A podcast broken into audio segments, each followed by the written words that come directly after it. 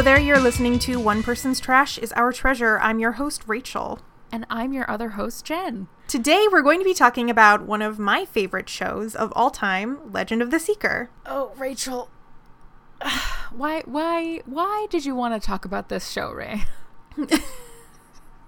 I wanted to talk about it because as I said it's one of my favorite shows of all time, but also because I think that there's a lot going on in the show that could warrant a good discussion. But maybe more importantly, I wanted to talk about it on the podcast because I wanted an excuse to force you to finally watch it. That's kind of where I was going with that question. yeah, and finally watch it, I did. And Yep. I had a grand old time. Yeah, so all that time you were just denying yourself I a know. great show. I I was a fool. Um I really did enjoy watching this show. So if you enjoy fantasy, action, adventure, kind of fun things, and there aren't a lot of, of that kind of thing out there, this is a really good one. And um and you should check it out before you before you listen to the podcast. Definitely. So if you enjoy listening to us, please uh, subscribe and you'll get to listen to all of our future episodes and be notified of when we post, which is every other Monday. Yeah. And if you enjoy listening to us so much that you just can't get enough, you can find us on our social media. We're on Twitter at Optiot. That's O P T I O T. And we're also on Instagram at Optiot Pod. You can also find us on our website, onepersonstrashisourtreasure.com. I guess that's it for now. Enjoy the episode. Yeah. so stupid. We're so awkward. I know. What's wrong with us? So you finished the show. I finished the show. I, first of all, just want to know your overall thoughts because, for listener context, I've been really into this show, Legend of the Seeker, for several years. And whenever I talked about it, Jen did a lot of eye rolling and um, scoffing and dismissed the show quite a bit. So, uh, I don't know why. I didn't. I had no reason to. I was just like, ugh. something Rachel likes. kind of. Ouch! no, it, which is nonsensical because you know most of the things that you recommend to me, I eventually love. Like you, mm-hmm. you tried to get me to watch Merlin for forever too, a show which I think shares a lot of DNA with Legend of the Seeker. Yeah. And um, and I for like a really long time was like, no, ew, I'm not gonna watch that. I don't want to watch that. And then mm-hmm. finally I broke and I loved it. Mm-hmm. And So- Anne with an E and Handmaid's Tale. Well, both of those I was gonna watch anyway, but you kind of forced me to watch both of them. Yeah. Yeah, I really liked it a lot. It's very campy. Yeah. Very. Mm-hmm. I feel like before we watched the first episode together, mm-hmm. you warned me and you said it's like Christopher Eccleston era Doctor Who level of like campy and like mm. effects wise and stuff. Yeah. And I felt very much like that was an apt comparison. Mm-hmm. There were some episodes where I was like, this really feels like a Russell T Davies era Doctor Who episode. yeah. And that aspect of it, I actually really liked. Overall, I, I very much enjoyed it. And like we've had conversations before about how there aren't a lot of high fantasy action adventure like television shows, and it's it's really really nice to like have one to watch. It definitely scratches that itch, I think. Yeah. Which is great. The Yeah. lore runs deep in this show. It does. It immerses you right away, Yeah. which is Yeah, something I- that I like. And I know that it, for you, at, the, at least in the first episode, it was a little inaccessible. I struggled with it at first, which is weird because I definitely love being th- that kind of thing where it like drops you into it. Like um, one of my favorite games of all time is the Mass Effect series, and in the first game, I mean, when you experienced this when you started it, mm-hmm. it was like, what is happening? Yeah. because they throw all these terms at you and you don't know what it means, and like that was kind of similar, but I did find it slightly less accessible than I usually do in Legend of the Seeker because it is a lot, mm-hmm. and some of it is a little silly, like. The main villain is named Darken Rahl. Mm-hmm. Which can we talk about the ridiculousness of his dad fathering a son, naming him Darken, and then being surprised when he turns out to be evil? yeah. Okay. yeah. I think I struggled in the beginning, but I really learned to love several of the characters. By the time I was reaching the end of it, they only got two seasons. They were um, canceled abruptly, I think, like you said. And when I was reaching the end of it, I was like, ah, it sucks Yeah. that there isn't more of it. So, if you haven't seen Legend of the Seeker and you don't plan on watching it and just want a little bit of context for our conversation, it's a show. It aired on ABC in I- 2008. 2000 from 2008 to 2010, I think. It's based on a series of novels called The Sword of Truth by Terry Goodkind. And it's about a. It's Guy. basically yeah. it's basically the chosen one trope. Um, there's this guy who lives in this fantasy world, but he is in a part of this fantasy world that has been like sectioned off from the rest of the world, and there is no magic in his area. This woman shows up and she's desperately looking for something called the Seeker because there's a war going on in her part of the world. There's this evil guy named Darken Rahl who is this um, evil tyrant who's taking over the world. And uh, she needs to find this person called the Seeker to stop him. Who is prophesized to defeat Darken Rahl. Yes. And turns out this guy that she runs into is the Seeker. and they meet up with a kooky old guy. Who talks to chickens. Yep. And his name is Zeddicus Zu'l Zorander. Which, okay. That's what I'm talking about, where sometimes the shit in this show is like, this is a joke. Because, because that is his name. he's a wizard. of the tur- First Order. It, which turns out that he's like the most powerful wizard like in the world or something. Like mm-hmm. it, that's what it seems like. Mm-hmm. So, and so basically, Zeddicus Zu'l Zorander, they call him Zedd, which thank God they do. Um, he saved Richard when he was a baby, when Lord Rahl heard about the prophecy that the Seeker would defeat him, and brought him to this land. And now the three of them must go on a quest to defeat Darken Rahl and save the Midlands. Mm-hmm. And that's the show. yeah. Yeah. The only other thing you might need to know is that the woman who sets out to find Richard, the Seeker, her name is Kahlan, and she is something. My daughter. And she is something called a confessor, which is one of the most unique Forms of magic. form, yeah, forms of magic that I've personally seen. Yeah, in definitely. fantasy before. Yeah. Basically, she if she touches someone and Releases her confessor power. yeah, she can basically turn them into Her slave. her slave. Yeah. yeah like her willing slave. Yeah. and that can only be erased when she dies. Mm-hmm. So it's a really interesting power that she has. That she can't reverse, Yeah. and it's for life. Mm-hmm. And we will go way more into that because that is kind of our topic. Our topic is kind of the feminism of Legend of the Seeker and the different types of groups of women in it. yeah, and I'm interested to hear now that you've finished the show. Mm-hmm. Do you agree with me that it's actually a pretty feminist show? I do. Yes, I do. Okay, good. Good. All right, all done. Yeah, okay, episode over. Um, so before we get into that, though, I just kind of wanted to talk a little bit about the fantasy genre. Mm-hmm. So we've done episodes on a lot of science fiction. Yes. And I think that in general, the media that is most easy to find right now, as far as like, you know, high concept things go, is science fiction. Yeah. Or urban fantasy. Sci fi is really hot right now, and I'm not complaining. I For love sure. sci fi. Yeah, totally. Um, obviously, alien romance is like my thing. Love aliens, love robots. Mm-hmm. Yeah, yeah, gimme, gimme. So, apart from Game of Thrones, this awful show that I would not recommend to anyone called The Chronicles of Shannara, and basically this show, I can't personally think of any other high fantasy television shows. Like within the last decade? Because there are other high fantasy television shows. oh, Merlin. Yeah, yeah. There's just not really a lot of high fantasy media overall, yeah, you know? yeah. I, yeah. Just gonna keep saying yeah.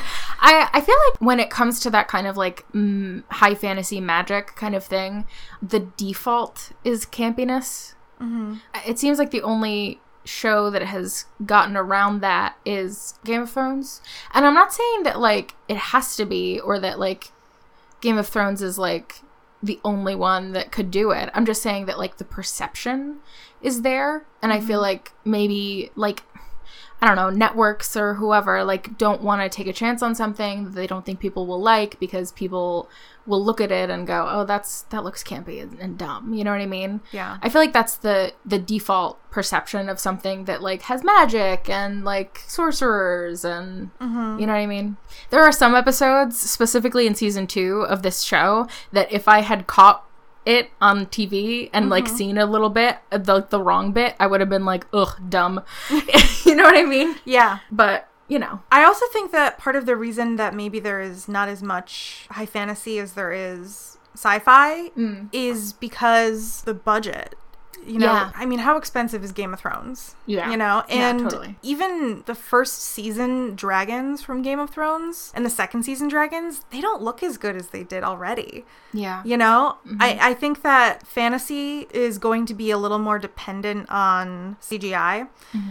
And also, there's the whole like, you know, you needed horses and Yeah, that's true. like villages that you have to build. And yeah, I mean, whereas with sci fi, you know, you could get decent sci fi in the 70s without CGI at all, pretty much. Well, it's also dependent on an audience who's willing to forgive some of that. You know, I mean, Mm-hmm. weirdly enough, I I mean, Legend of the Seeker was on ABC, and so is Once Upon a Time. Mm-hmm. And like, I'm sorry, but some of the fucking effects in that show look like garbage, and that Oh, was yeah. really popular for a long time. oh, yeah. So Well, that's the thing. There, I, there's absolutely an audience for this type Yeah, of stuff. Yeah, totally. You know, I, I don't know why Legend of the Seeker wasn't renewed again. I could see how it maybe didn't do as well as they wanted it to for like budgetary reasons. And also, Yeah. you know, maybe it was hard to grow an audience when if you jumped into it, it might have se- seemed a little inaccessible, Mm-hmm. you know? Like, And this is before the days of like streaming and everything. too. yeah, yeah, totally. Like, it ended in 2010. I don't know how active it is anymore, but there was a pretty voracious campaign called Save Our Seeker Aw. that people were really invested in to try to get, you know, Legend of the Seeker picked up again. Yeah. I mean, it hasn't produced anything yeah. so far. When, when was that? Like, back when it was first canceled or more recently? Uh, I, I think it was back when it was first canceled, but I think it was still pretty active for a few years after. Wow. Because I didn't get into the show until a few years after it was canceled either, Right, and I still remember people being like, "Oh my god, let's make this happen," you know. Yeah. Which It does seem like something that maybe Netflix might be interested in nowadays. You know what I Yeah. mean? Which is kind of a bummer because like it's it's almost like this show, as campy as it is, and uh, you know the the bad effects and whatever. Like it almost seems like it was like a little before the time when it could have really flourished. yeah, exactly. Um, I feel like there would definitely be more of an audience available to it now, mm-hmm. which is really interesting and sucks. I know. it really does. We've talked about this before. Um, you know, my aesthetic is more fantasy, Mm-hmm. and yours is more sci-fi. And I've been doing a lot of thinking, and I think that part of the reason that my aesthetic strays more is because I think that fantasy has traditionally been a little more accessible to women. That's true. And I think fantasy offers more opportunity to female characters traditionally, you know? Yeah. I mean, at the core of fantasy, you know, like fairy tales is the princess locked in the tower, Mm-hmm. you know? And even if that's all she is, there's still things you can do with that. Yeah. And there's also like witches and Mm-hmm. you know, as this show demonstrates, you can do a lot with magical women. Yeah, and also know? in recent years, you know, like uh, the idea of a princess or a queen has become more powerful than just uh, a princess or a queen. You know what I mean? Like, Mm-hmm. Yeah. you know, Khaleesi and Guinevere in Merlin and, Mm-hmm. you know, stuff like that. Like, we're starting to treat women in medieval fantasy and royalty as more powerful than we used to, which is Yeah. Mm-hmm. really great and it's something I'm really interested in. Now, give me a space princess Yeah. who's kick ass and awesome. you know, and occasionally you see female dominant sci fi like alien romance novels. Hey! I think we are starting to see more female centered uh, sci fi, like Lost in Space, and as well as the new Star Trek. Yes. Yeah, I, I, could, I could keep going. The Battlestar reboot. Mm-hmm. I mean, I think Mass Effect, but that's because I think of uh, Shepard as being female, but Mm-hmm. I, I think it's starting. But obviously, I, I, I totally agree with you that, like, fantasy, as far as women depicted in the genre, uh, is ahead of sci fi, feminism wise. Yeah. So let's talk about the feminism of Legend of the Seeker. Yeah. Okay. At this point, go watch the show if you're interested in it. It's a really, really fun show.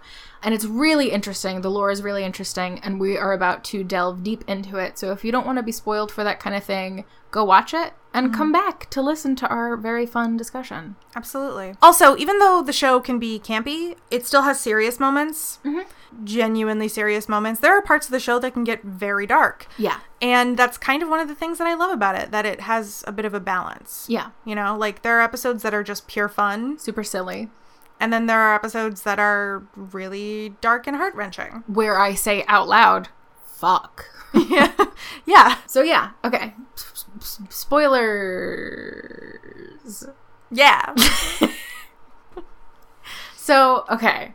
Other than the confessors, another group of women in the show are called the Mord Sith. The Mord Sith are basically an army of fighters who have certain magic abilities of their own that are given to them through their training. Mord Sith are not born, they're made. Lord Rahl kidnapped young girls from their villages and brought them to be tortured and broken until they served him. super, super fucked up, really upsetting, super unfortunate implications. But there's like this army of women who serve Lord Rahl. And when I watched the first episode with uh, a Mord Sith in it, I was very put off at first because the first time they showed her, I was like, fantasy dominatrix? they wear all this like entire suit of red leather and they have their uh, hair up in these high braided ponytails and they're fantasy dominatrixes yeah. And they literally carry around these giant leather dildos that scream. yeah Like, Yeah. I'm not kidding. yeah like, yeah yeah I mean, they're called agiels they have a magic in them where it just causes excruciating pain to the point where if you hit someone in the heart with one of them, they die they, they can die. Yeah. yeah so those are the Mord Sith. Mm-hmm. those are the two groups I feel like we're going to be focusing on the most. Yeah. But I do think it's interesting that in this show, especially in season two, there are so many fight scenes that are entirely women, mm-hmm. except for like the main character and Zedd, the wizard. Yeah. In season one, there are more like armies of men, the, the D'Harans, they're called. Um, Dark um, and Rahl's soldiers. yeah. They're called the D'Harans. Yeah, in season two, they aren't around as much, and there is kind of a new enemy called the Sisters of the Dark. There are the Sisters of the Light, and then the Sisters Sisters of the Dark, who were Sisters of the Light, and then they turned away from the light. Again, it's all very like the names are. Yeah. I, uh, quick interjection. Uh, it is based on the books, which are true high fantasy novels. And if you're unfamiliar with high fantasy literature, it's campy. Yeah, You know, yeah. it doesn't always translate perfectly to screen without being campy. without sounding ridiculous. yeah, like it, it doesn't. Zu'l Zorander. They don't always come across as super campy while reading, but you know. yeah. So that's just a quick interjection. yeah, yeah, yeah. if you can like get around it, it's it's fine. So yeah, there are uh, the Sisters of the Light, which is this group of all women. I don't really know why they're all women. They didn't really go into it in the show. I don't think, not that I remember. No, you're, I don't think they did. I think you're right. But they are, and they fight with these things called dacras that are kind of like giant throwing stars, and they have they have uh, magic in them too. They're not exactly like witches or anything, but they do have a certain kind of magic in them. It's kind of like holy magic. They're kind of like priestesses. Of. Yeah, although I, you don't really see any of them do any healing or whatever. But if they throw the Dacra at you, this is like the one super interesting, like magical thing about them is that if if they throw the Dacra at you and it is in you, only a sister of the light or a sister of the dark can remove it without it killing you. And then there are like characters who aren't a part of any like specific group, but they are uh, women who are like kind of powerful in their own way. Like there's a witch named Shota, who's really interesting, and I kind of wish we had gotten to see more of her in season two. Yeah. And there is a character named Jennsen who is completely immune to all types of magic and therefore feared by those who wield it, mm-hmm. which is really interesting. And I love her, and she's my daughter. So that's basically an overview of like the most prominent women in the show, I think. I was all about the confessors the Yeah. second I started the show. I think that they are so interesting. I absolutely believe that their powers are a commentary on the way the patriarchy thinks about women. You know, I, I think both groups are Mm-hmm. Yeah, so are too. either side of the coin of the way that our society You're- kind of thinks about women. You're referring to the confessors and the Mord Sith. I Yes. absolutely agree with you. I mean, you said this to me before I kind of really got into the show, and um, I was a little confused ab- about it. I don't know. I, like they're even wearing like confessors traditionally wear white, and Mord Sith can traditionally wear red. Yeah. And couldn't could there be a more obvious visual representation of like?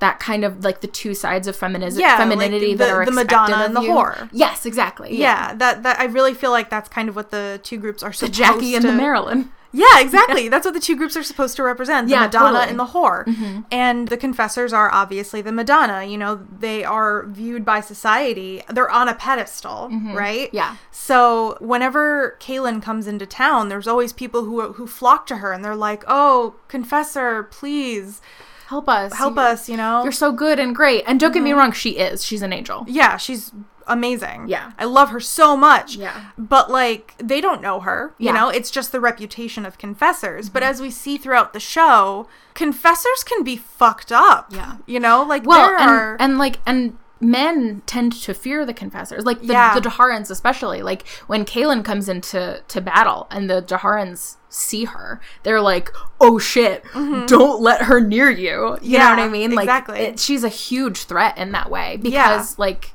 she can make them her willing slaves. And Mm-hmm. like you're completely right in that like that is definitely like a metaphor for like her wielding her sexuality against them or something. Like Yeah, you know- exactly. yeah, yeah. like I I saw a freaking Dr. Phil tweet the other day. A literal doc, like a literal tweet from Dr. Phil. I mean, maybe someone faked it. I, Oh, I just saw it on Reddit that someone took a screenshot of Oh. Dr. Phil's tweet. okay. And it said, um, men, watch out this summer. Don't let a $10 sundress trap you into years of thousands of dollars of child support. What the fuck? yeah. That is so fucked up. and you should have seen the comments in the Reddit thread. It was like, it was Yikes. Oh all like, you know, oh, those sundresses are oh dangerous. God, I don't Protect even- yourselves, men.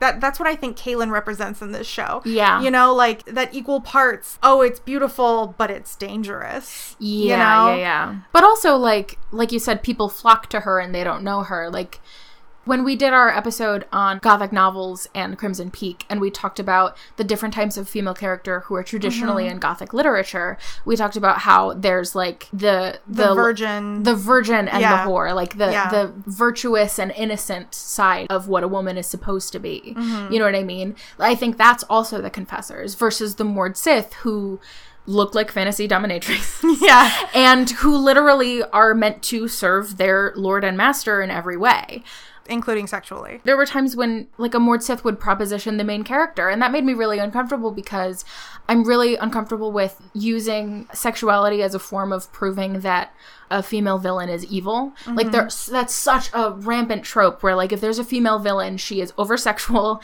and will proposition the like hero of the show. Yeah. And it is always icky and gross in a way that's like you're supposed to hate her because like oh that's so gross that she like she wants to be sexual. And like it's a sign of evil which is like really upsetting. But i don't think that the mord sith ultimately are trapped by that. I think the trope is um subverted in a certain way. You know as we explained you find out that the mord sith are kidnapped as children and tortured until they're basically brainwashed. I mean they're they're victims, which could be problematic in its own way, but ultimately they are humanized through a Mord Sith who becomes a main character in season two named Cara, who is also my daughter and she has never done anything wrong ever. I'm so glad you like Cara. I I would die for her. Yeah, because when you watched the season finale for season one, and which is where Cara, Cara first appears, Mm-hmm. And I remember initially you were afraid that she would be a rival for Richard and Kahlan's relationship, and also Not necessarily a rival. Like I, I try to stay away from doing that thing where it's like, oh, you could threaten my ship. I'm gonna hate that character. You know what I mean? I just, just try Yeah. to stay away from that.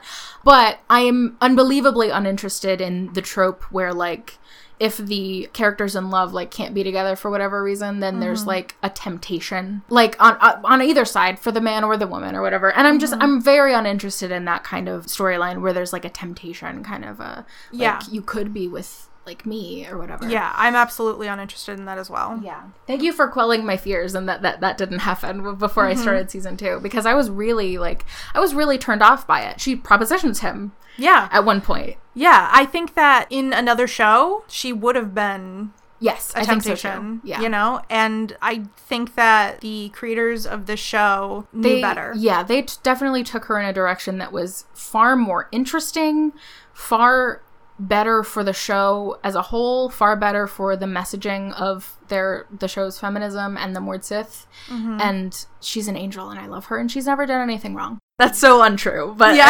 but it's true to me. God, how do we explain Cara? It involves alternate universes and like. So Cara plays a huge part in the season one finale, as Mm-hmm. I mentioned before.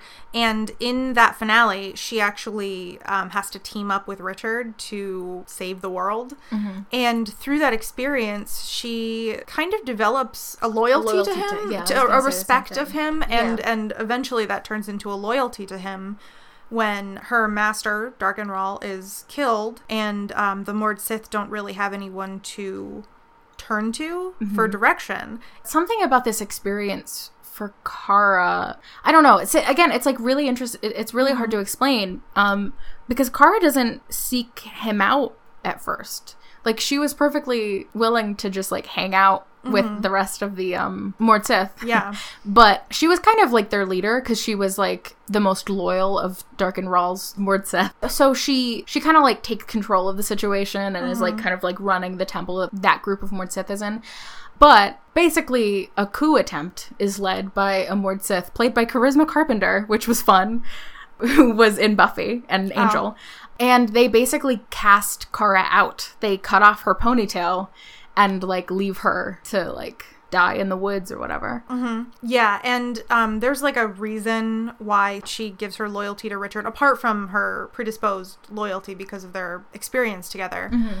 But Well, it turns out that surprise, surprise, Richard and Darken Rahl are brothers. yeah, They share the same father, and that makes Richard the new Lord Rahl. Mm-hmm. But I think that's just like a reason that Cara is like hiding behind. Oh, totally, Yeah, yeah. totally. So, Cara is a main character for season two, and she travels with Richard and Kahlan and Zedd on their quest to seal the rift to the underworld and defeat the Keeper. Who's basically the devil? this show is a little silly sometimes. There, there are things in this show that I wish that they took more time with. I wish they had taken a little bit more time with Kahlan and Richard's relationship. I really like them together, but I wanted it to be a slower burn. I wanted it to just simmer for a little bit. You know what I mean? Mm-hmm. Um, That's al- fair. Although I do think it's it's very nice how like they're together, but they're not. Like in, in all of season two, like they're a couple, but they're not. But they are, mm-hmm. but they're not. and I think their relationship is so healthy, Yeah, you know, too. and it's relieving. They're Like, both really good people, but in a way that is like not annoying. Mm-hmm.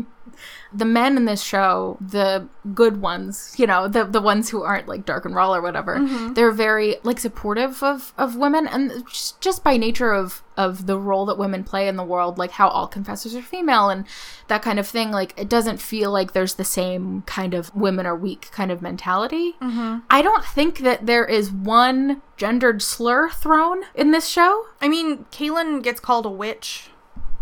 A yeah, lot. but that's I'll let that slide. The we it is a fantasy show. but like I don't think anybody ever calls anybody a whore or a slut. Am I wrong? I could be wrong. I don't remember that, but I mean, maybe that's a good sign. Oh yeah. You know, like there was never a moment where we were like, okay, Yeah, yeah. Never a moment where I was like made uncomfortable because they were just Yeah. like yeah. if you're familiar with um, Xena, Warrior Princess, or The Legend of Hercules, the old live action show from the 90s that was a crossover show with Xena, Legend of the Seeker was made by the same guy, Sam Raimi, I think it's pronounced. It might be Raimi. He also made the show, the uh, star show Spartacus. really? Oh, yeah, you starring did tell Lucy. Lawless, who is a goddess. Yeah. So, all of those shows actually uh, feature very strong female characters. You know, Xena. Mhm. Yeah. Xena's a friggin' badass. Yeah. And there's also a lot of sex in his shows. We're going to exclude Spartacus for this part of the conversation. There's a lot of sex in those shows, and they're not gross sex scenes. Mm-hmm. You know, there are scenes where, like, Richard and Kahlan straight up go at it. It's not gross. It's a sex scene. I know what you mean. It's really hard to explain though. yeah, it's Like, not overly sexualized though. It's, Yeah. it's, like as weird as it sounds. I feel like a lot of the times when people are intimate in the sh- in this show, it's a healthy depiction of sexuality Yes. instead of like gratuitous or somebody being shamed for it or something. Mm-hmm. in Spartacus, because it's a star show, there's a mm. lot of tits. Anyway, one of the other things that I wish had had more time given to it, although I understand why it wasn't, uh, was Cara's development. Because I feel like a lot of that happens without drawing a lot of attention to it until all of a sudden it's like, hey, she cares, like she has a um a love interest for a couple episodes, and that wasn't earned for me. I don't think I love her and she's an angel and she's my daughter and I want her to be happy and when she smiles the sun comes out. But it seems to happen really quickly. But do you know what is the most important thing in the whole world? What? Kahlan and Cara's friendship. Which I'm really glad that you enjoyed and appreciated Because Yeah. I was really excited for you to get to that part. It's hard show. not to. I mean, they're I I gave birth to both of them, and um, and I- I think it's so great that I would say the relationship of Cara's that is given the most attention and time is her friendship with Kahlan. Mm-hmm. Yeah, more than her relationship with with Richard, which Mm-hmm. is interesting because allegedly the whole reason she joined the group was for Richard. You know, yeah, Kahlan and Cara uh, have to go through a lot of development together. yeah. You know, when Cara was acting under the orders of Darken Rahl, she basically slaughtered the rest of the known confessors. And murdered Kahlan's sister. yes. So that's something that they have to deal with. That was a Mm-hmm. big episode for me that I like I think that was when Cara became my daughter. Really? I think so. That I texted you that I was crying. Kahlan, this is like it, it's so hard for her. She loved her sister. Like her sister was a character in the show in season one that we saw a few times, and Mm-hmm. um, they were all each other had really. And um, she has to like wrestle with the fact that this journeying companion who is with them murdered her sister, and Mm-hmm. like she almost kills Cara over it. Yeah, and not only murdered her sister, but nearly decimated her entire, I don't want to call it a race. They, they call it the, a race. I think they refer to the confessors as a race once or twice. Okay, well then, you know, completely decimated her race, you know? Confessors are extremely rare because people keep killing them, mm-hmm. you know? I mean, how many confessors do we see die on and off screen in the show? Yeah. All of them, uh, basically. literally all of them. yeah, but in the in the episode where that's revealed, Cara like that's a huge piece of development for her because like Mord Sith are taught not to feel anything, not to mm-hmm. have any compassion, not to form bonds or whatever. Like they are supposed to be completely cold. And you know, they're actually kind of an interesting subversion of like the quote strong female character trope. Yeah, they are because they're expected to be feminine in appearance and, Sexuality. and sexual. Yeah. And badass and strong and be able to withstand all sorts of punishment mm-hmm. and also emotionless and cold. Yeah. And that's supposed to like make them strong and cool and whatever. And also, they literally take all their orders from a man. Yeah. Uh, but this show, you know, that's that's painted in a bad light. Like having, you know, emotions and compassion is a source of strength for all the characters. And that's like very overt in mm-hmm. like at one point like Zedd literally says that to Cara when she like hesitates to like kill someone. So yeah, so in this episode where it's revealed that Cara killed Kahlan's sister, God, it's hard to watch where like she she kind of like has this revelation and she feels so bad and it's like some of her like Mord Sith walls come down and it's heartbreaking. And then from there and from her like regret, Kahlan and her are are able to form a friendship, which is like so important. And so important to me that they took the time to grow a friendship between Kahlan and Cara, a confessor and a Mord and two female characters at all. Yeah, I, I'm glad that they developed a true friendship. You know, I, I we don't see enough of that. I really want to talk about the confessors a little mm-hmm. more. Yeah. So we've mentioned before that they are a group of all women, but that's not entirely just nature. Yes, yes, we need to talk about this. Shit, you're right. So confessors are very unlikely to give birth to a boy. It's something like I don't know if it's like 999 out of 100 or if it's something like 1 in a million. Yeah, I think it's somewhere in between the two. Yeah, yeah. But the vast majority of confessors born are born female. yes. Every child that a confessor gives birth to will be a confessor. Yeah. That's how their powers are passed down. If a male confessor is born, they have a ceremony where they kill it. Yeah. And that's not just because they're like, we hate men. Um, Yeah. it's it's because history has taught them that it is impossible for a male confessor to not be evil. Mm-hmm. In the first episode, when we learn this, Kaylin's sister is pregnant mm-hmm. and she gives birth to a boy, and everybody's like, oh no. And, uh, you know, they, they need to perform this ceremony where they kill the child. Richard, the main character, knowing nothing of magic or confessors, is like, hey, no, you can't kill a baby. Mm-hmm. And that episode is about him trying to save the life of this infant. And because of the circumstances, um, this huge war, and the fact that there are so few confessors left, he convinces Kahlan. Mm-hmm. You know, um, it, it resonates with her that not only is this her nephew, but there just aren't enough confessors And, it- left. and it's a baby. and it's a baby, Yeah. but like, you know, it just it seems like maybe circumstances have changed and they think that they should keep the baby alive. Now, so uh, here's here's what happened to me.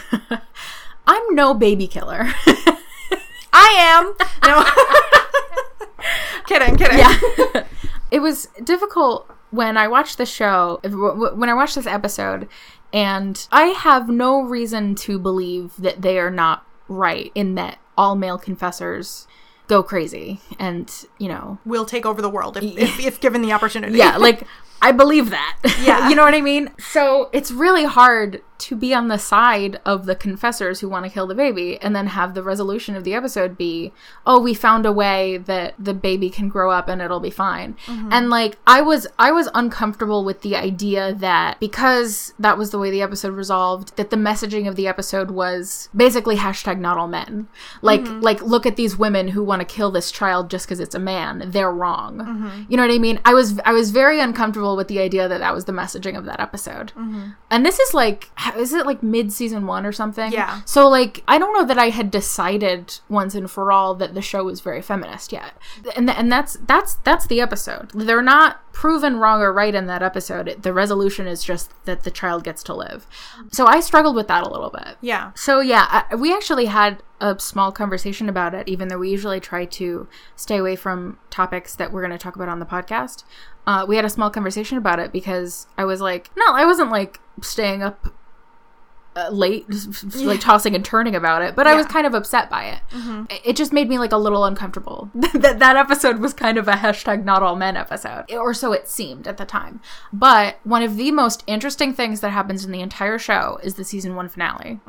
Kahlan's part of the season one finale is this whole alternate universe where she, for reasons we're not going to go into, has to marry and have a child with Lord Rahl to save Richard. Yeah, Darken Rahl is obsessed with confessors and their powers because mm-hmm. what he wants is to control everyone in the world, Right. and confessors technically have that power. Yeah. And he he makes several attempts throughout the show to either harness confessor powers. He, he wants to be a confessor, and Yeah. he can't. So he decides he will have a child. So, in order to save Richard, she has to have a child with him. Mm-hmm. It makes sense in the show, kind of, mostly. no, it does. Yeah. yeah, I mean, it does. It's just magic. So, in this alternate universe, she has a child with Darken Rahl. Mm-hmm. He does something magically to ensure that the child born will be a male. Mm-hmm. And it is. And Kahlan is horrified. because she was not expecting it. Yeah, because it's it's supposed to be like once every so many years or whatever, mm-hmm. and only like last year her sister had a boy. Yeah. So Darken Rahl did something because he wanted a male confessor because he knows that they are famous for their ruthlessness and lack of compassion. Mm-hmm. So the child born is a boy, and Kahlan wants to kill it at first. And Rahl's like, no. And he kind of Rosemary's babies her into like Mm-hmm. hey it's your baby. Don't you he needs his mother. You know what i mean? Yeah. and and she's like maybe it'll be okay. Like it's it's like straight up rosemary's baby. And she tries. yeah she oh my god. She has this like really cool like nursemaid Mm-hmm. who's like on her side and is great. And um and they try really hard to raise the child as a, a compassionate good person There's actually a really heartbreaking scene where they're like watching the kid and they're like, oh, look, he's sharing his toys. Mm-hmm. And then a second later, they find out that he confessed his friend that he shared his toy with and made him chop off his finger. yeah and, and Kahlan's like horrified, and the Yeah. kid and the kid just like looks up at her and is like, "What's wrong, mom?" Yeah. like completely, you know. And they they they really thought they were like, "Do it! It's it's working! It's working! My mm-hmm. influence is rubbing off on him! It's working!" And then it's just like, "Holy shit!" Like mm-hmm. so. It kind of made me feel a little bit better about that one episode, and like, Well, it goes on from there. yeah, it does. Yeah, I mean, he he kills Kahlan. and and Darken Rahl, Yeah. which moron! You, you I know, idiot! I know, and but he then literally confesses everybody. and becomes like the lord and like Yeah, Yeah. he takes over the world. yeah yeah, thankfully that was an alternate universe of Yeah. which there are like five in this show yeah. So, correct me if I'm wrong, but you felt that the show's inclusion of Kahlan's son kind of helped ease your concerns with the show's handling of male confessors? yes. Yeah totally. You could argue that he was evil because he was a Rahl, but mm-hmm. so is richard. Yeah. richard and Darken Rahl share the same father mm-hmm. who was also kind of a tyrant. Mm-hmm. Not as bad as Darken Rahl. so i don't think that that argument holds up. Especially considering the influence Kahlan had on him. yeah totally You know, I don't I don't know if Darken Rahl really had much presence. yeah i don't see him being a hands-on dad Yeah. I did want to bring up Kahlan's father a little bit because I that was hard for me Yeah.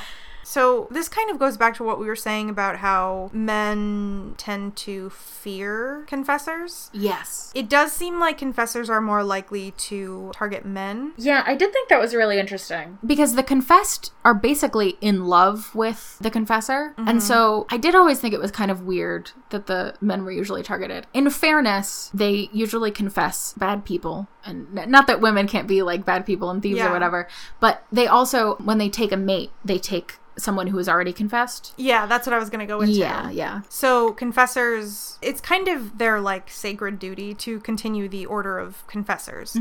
And when a confessor Mm-hmm. And is they're not all good at it. no Like some of them are not great. Yeah. So, when confessors are in the throes of passion, they can't control their powers. So, it is their moral responsibility. what? I'm really sorry. I just remembered. I kind of stopped thinking about this, but in season one, I was really obsessed with wh- whether, in order for the confessor power to overwhelm them, if they had to bone to completion. Because remember in the our, our one of our romance episodes when I mentioned that I wasn't a fan of Angel and Buffy mm-hmm. and the like magical force that keeps them apart and how mm-hmm. if he experiences one moment of true happiness, which is when he comes, apparently, he loses his soul, so they can't bone. At least not to completion. Anyway, that's like the that's the idea, right? Yeah, I, I was like I was obsessed with whether or not it was just something I thought about way too much in the first season of this show because I just I thought it was so funny for some reason. Sorry. Anyway, okay. So, um, a confessor will lose control of her power, and mm-hmm. so it is therefore her moral responsibility mm-hmm. in continuing her line to choose for her mate a man who is already confessed, but also who has the traits that she wants to see in future confessors. Mm-hmm. So, Kahlan's father wasn't a good person, but when he was confessed, you know, he was a suitable mate. a suitable mate and subservient to her mother while her mother dies. Mm-hmm. And Kahlan and her sister, who are very young children, Mm-hmm. are left with their terrible father. and their confessor powers. yeah, and he uses them to confess people and their children. Yeah, they're And little girls. It was really uncomfortable. Yeah, I was. Uh, that episode was tough for me. I thought the episode was really interesting because it treated the topic sensitively, and I feel like it didn't come down on one side or another. Because this guy who wasn't a good guy was still like a person and mm-hmm. you know like he's like he says like he lost years of his life when he was confessed. And like that was against it was against his will. And he was afraid of his daughters mm-hmm. because they could confess him.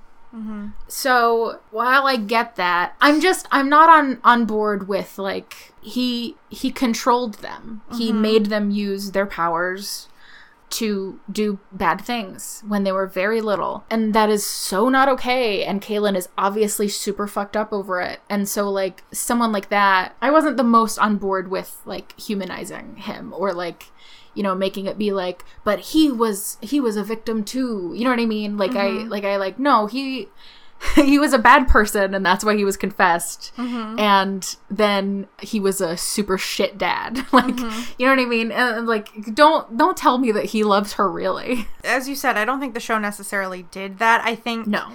I think at the end he attempted to repent. yeah.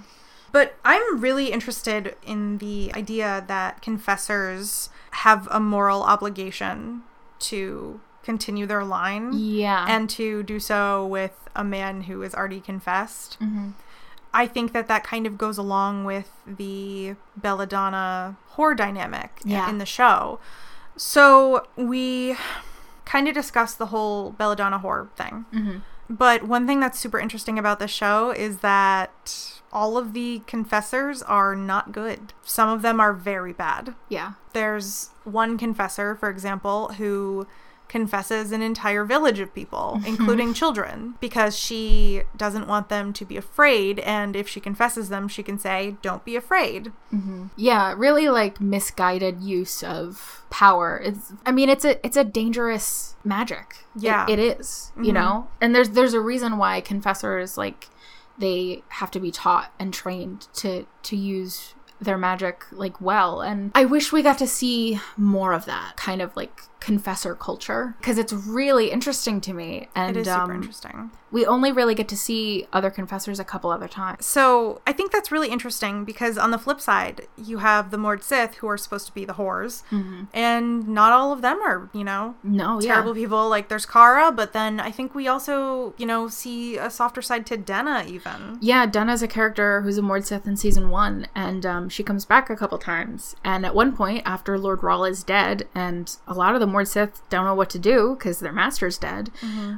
like she's out for herself, but she it's it's like she thinks that there's no no redemption for her, which Cara feels a little bit too, but I felt like it was done more concisely and obviously with Denna, where she, you know, she's like, This is already who I am. Mm-hmm. I can't go back to being like a normal person, you know? Mm-hmm. And it, I had no love for Denna, but it was like really sad actually. Yeah. I've always had a strong interest in storylines where people are kind of put into a box and told this is what you are. Oh my god, me too. I think that's how they got me to love Cara so much. Really? Yeah. Uh, and that's one thing that's super interesting about this show is that it deals with, you know, identity and people's expectations of you versus Yeah. Mm-hmm. who you are a lot, especially with the confessors. You know, Kahlan is under a tremendous moral obligation with her powers. As we said, they're extremely powerful, and with great power comes great responsibility and all Yeah. that, you know? Mm-hmm. I mean, if she confesses a person, she has to deal with the fact that they are going to be subservient to her and her alone. For as long as she lives. Yeah, you know, I mean, it's scary. And she takes it really seriously. Sometimes you'll see her confess someone and like, you know, Cara or someone will want to like kill him, mm-hmm. usually a man. Or if it's like a thief or whoever it is, like she she's she says to them because she has the power to order them to do whatever she wants, go home, find honest work, live a good life. Like she she takes the power really seriously, but it is hard to imagine that every confessor feels the same way. Mm-hmm. Rachel, it's it's really good to have you back with me for the intro and outro because I was lost last not last week, 2 weeks ago. I think you did a good job, though. I, I, I chuckled a bit. Oh, thanks. I need the validation. So there you have it. I hope you enjoyed our discussion on Legend of the Seeker. I'm really interested to know if any of our listeners can um, alert us to any other high fantasy television shows that we didn't mention in the episode. Yeah, I give us recommendations. We this genre and this kind of this kind of thing and even if it's cheesy, you know, sometimes that's a great thing. Absolutely. So if you'd like to reach out to us to correct us on our um, misinformation, uh, you can find us on Twitter. That's Optiot, O P T I O T, or on Instagram at OptiotPod. And you can also find us on our website at onepersonstrashisourtreasure.com. Yeah, so there you have it. Thanks, Thanks for listening. listening. Oh, jinx. Okay, I think that's good. okay. Goodbye, everybody. Bye.